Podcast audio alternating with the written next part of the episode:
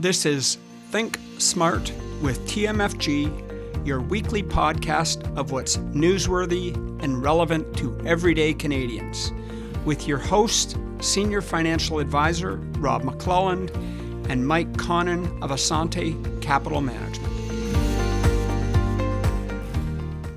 Today on Think Smart with TMFG, Mike and I are going to be discussing moving money is not saving money.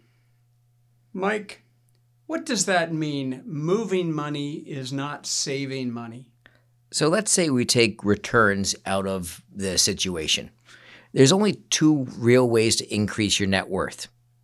Is either to save money, to put money away into an account, or to reduce your debt. All other things are just moving things from one pocket to the other. It isn't really saving money. And our goal is always to move ahead. So every day, if you think every day, even without market returns, it would be nice to be worth more tomorrow than you were today.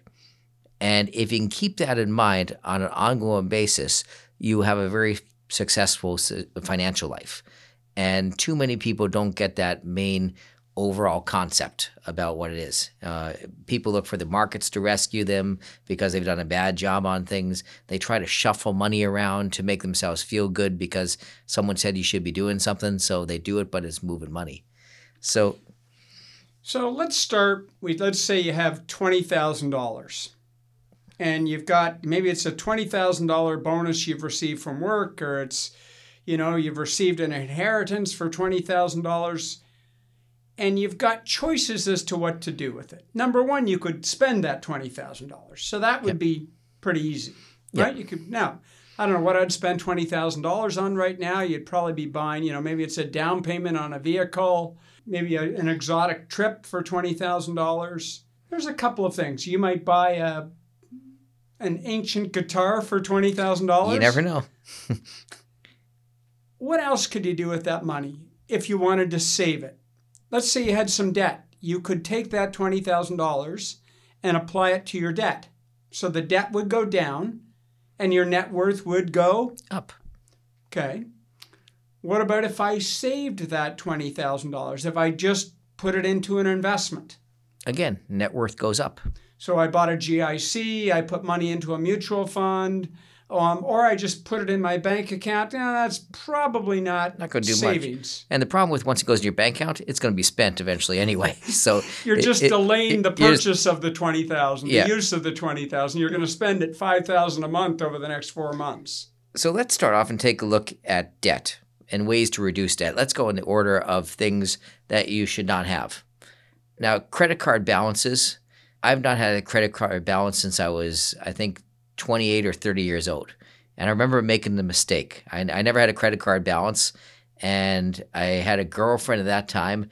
And I went down to Stollery's and I tried on this new suit. It was double breasted because that was in style at the time. And I put it on and she said, Yeah, you look good in that suit.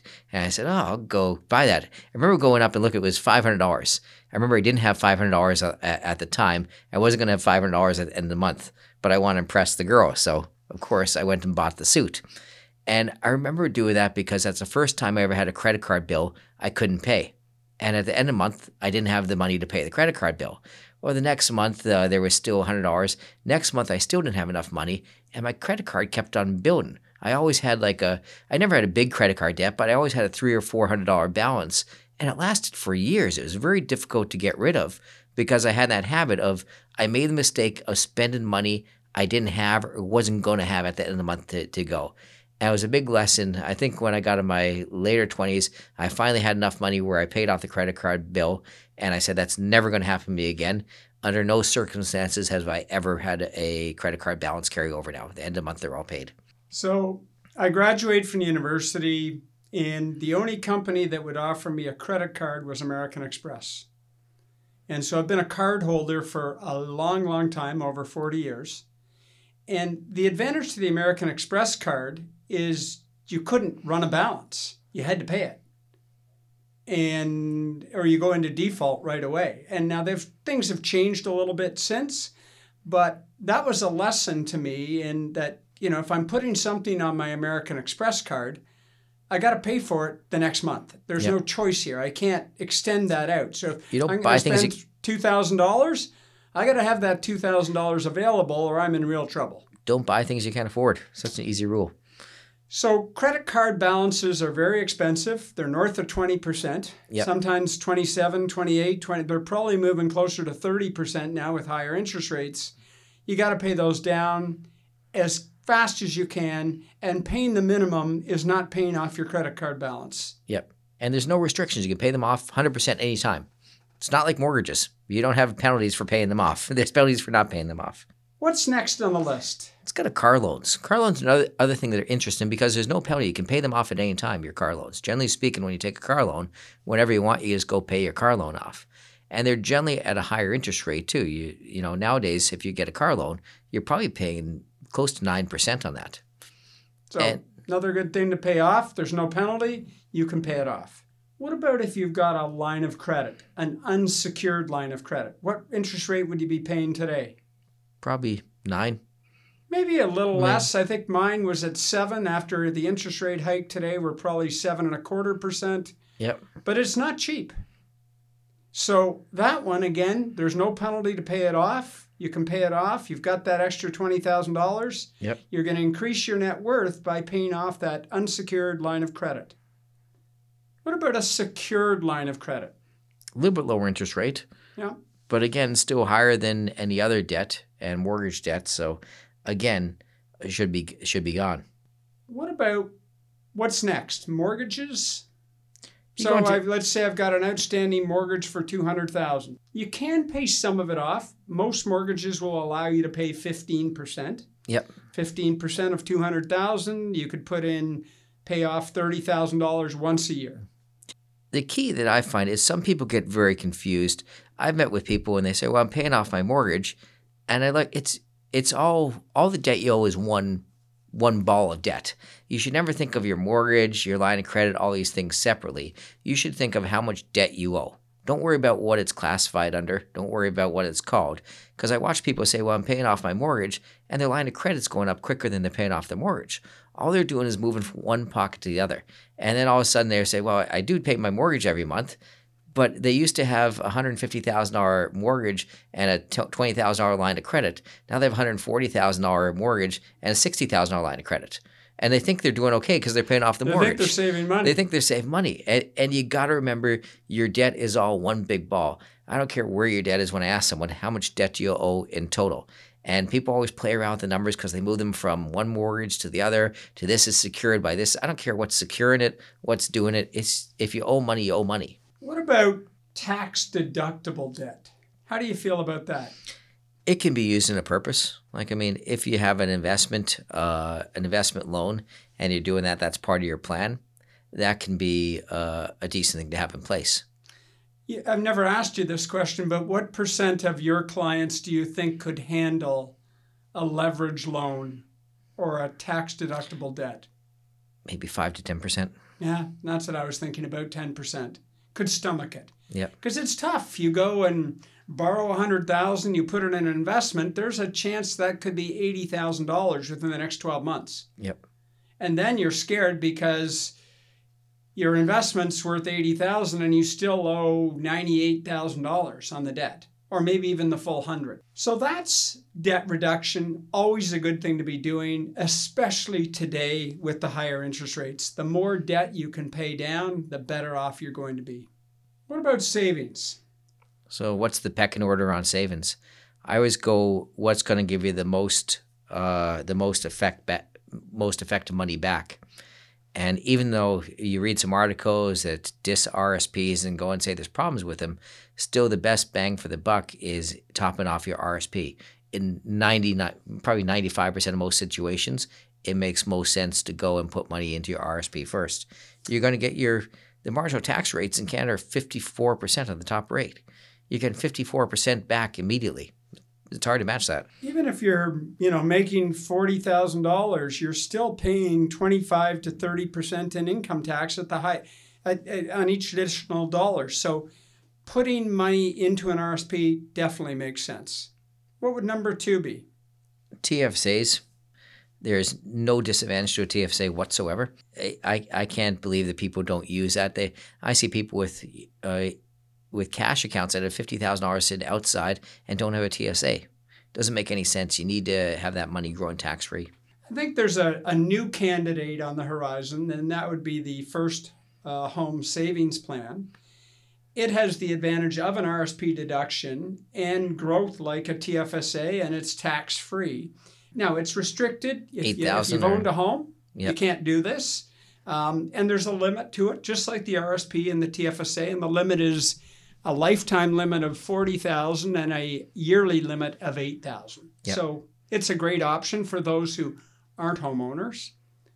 What comes next? Well, it depends on the situation. I mean, there's open accounts inside where that's a decent place to have savings vehicles. And again, if you can tilt those uh, those open accounts to produce dividend income and capital gain income, it's tax preferred. And a lot of the capital gains can be deferred to a later period in time. If you've got a corporate account, it's a great place to save. It's probably even better than your open account. You're probably 15 to 17% tax rate inside the corporation, which is nice. So that makes sense to have the corporate tax rates involved. So the example there is you've got the extra 20,000 rather than taking it out, out of the corporation, you leave it in the corporation. You don't have to pay tax on that 20,000 until you take it out. And then in the corporation, you're paying a lot less tax. And if you if you're a parent, and have a child that's under 17, RESPs, they you should absolutely be maxing those. That's twenty four hundred dollars a year uh, or twenty five hundred dollars a year you can put in and get a full five hundred dollars back from the government. In addition to that, you have tax free growth, so they're great investments. The registered disability savings plan for those who do have a disability, it's a great way of putting some money away. I've got a client today who's now retired and he's got over a couple hundred thousand dollars in his uh, disability savings plan, and it's just another.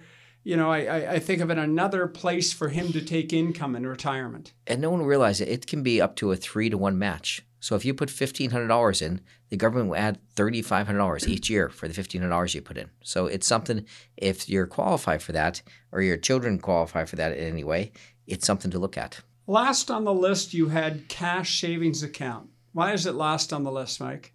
It's going to pay the least and be the worst the worst tax situation.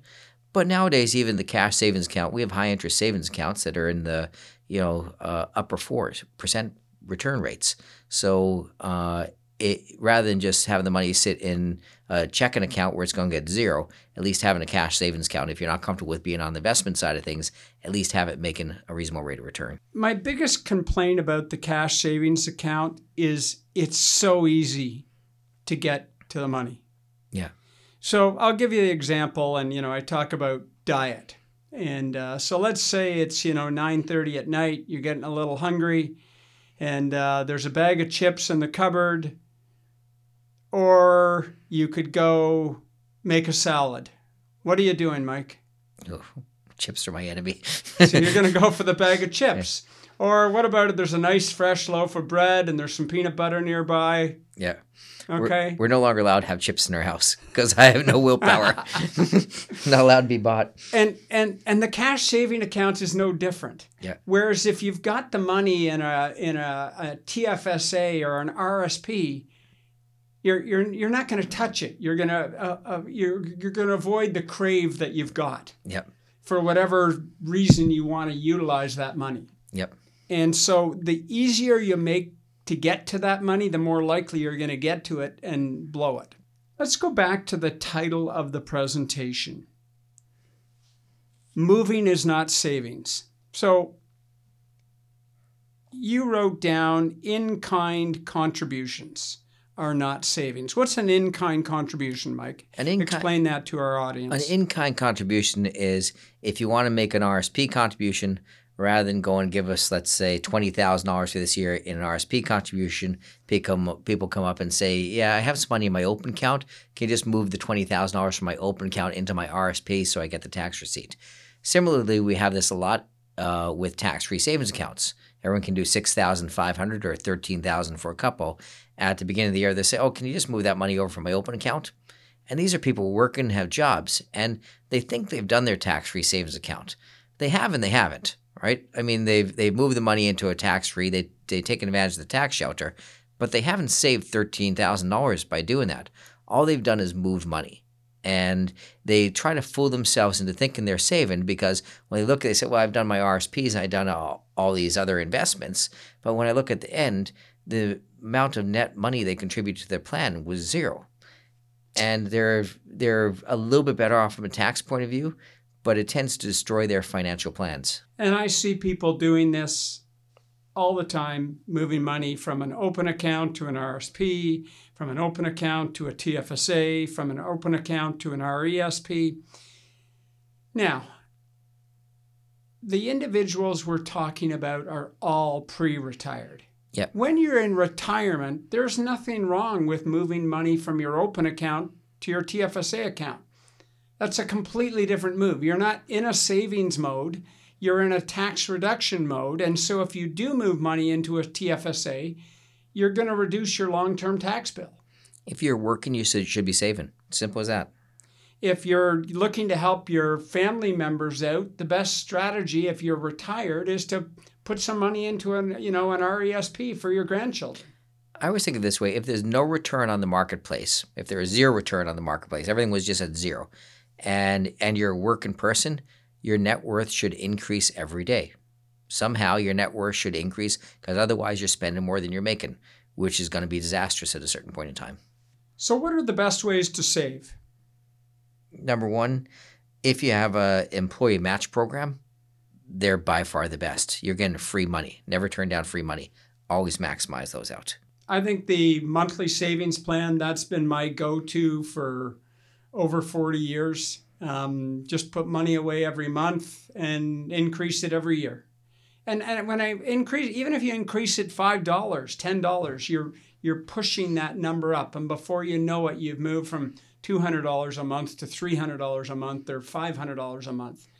You don't have to go from you know five hundred dollars to thousand dollars. That'd be nice, but not everyone has that cash flow. Same as have to pay for food every month or car insurance. This comes out of my account every month. Other ways to save. Bonuses directed to RSPs. Many companies will allow you to have, if you get a bonus and you have a pretty eh, pretty strong bonus from a company, many times they'll allow you to put them directly to your RSP and even not have the tax taken off. So again, that way, if you get a twenty thousand dollar bonus, they will move a full twenty thousand dollars into your RSP, rather than get a twenty thousand dollar bonus, have them take the tax off, and you end up with what thirteen thousand dollars afterwards. So much better strategy. A final recommendation is earlier in the year, the better.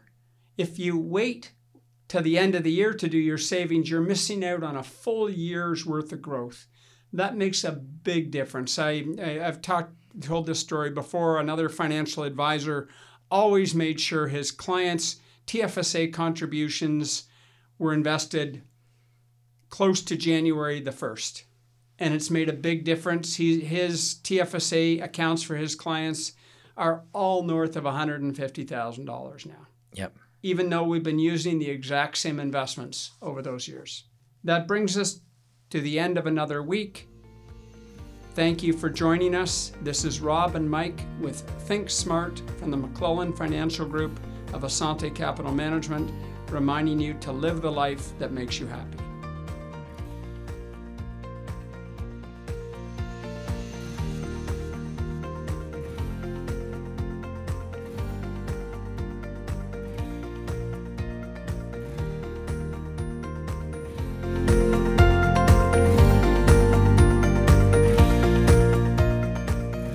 You've been listening to the McClelland Financial Group of Assante Capital Management Limited. Assante Capital Management Limited is a member of the Canadian Investor Protection Fund and the Investment Industry Regulatory Organization of Canada. Insurance products and services are provided through Assante Estate and Insurance Services Incorporated. This material is provided for general information and is subject to change without notice. Every effort has been made to compile this material from reliable sources. However, no warranty can be made as to its accuracy or completeness. Before acting on any of the previous information, please make sure to see a professional advisor for individual financial advice based on your personal circumstances. The opinions expressed are those of the authors and not necessarily those of Assante Capital Management Limited.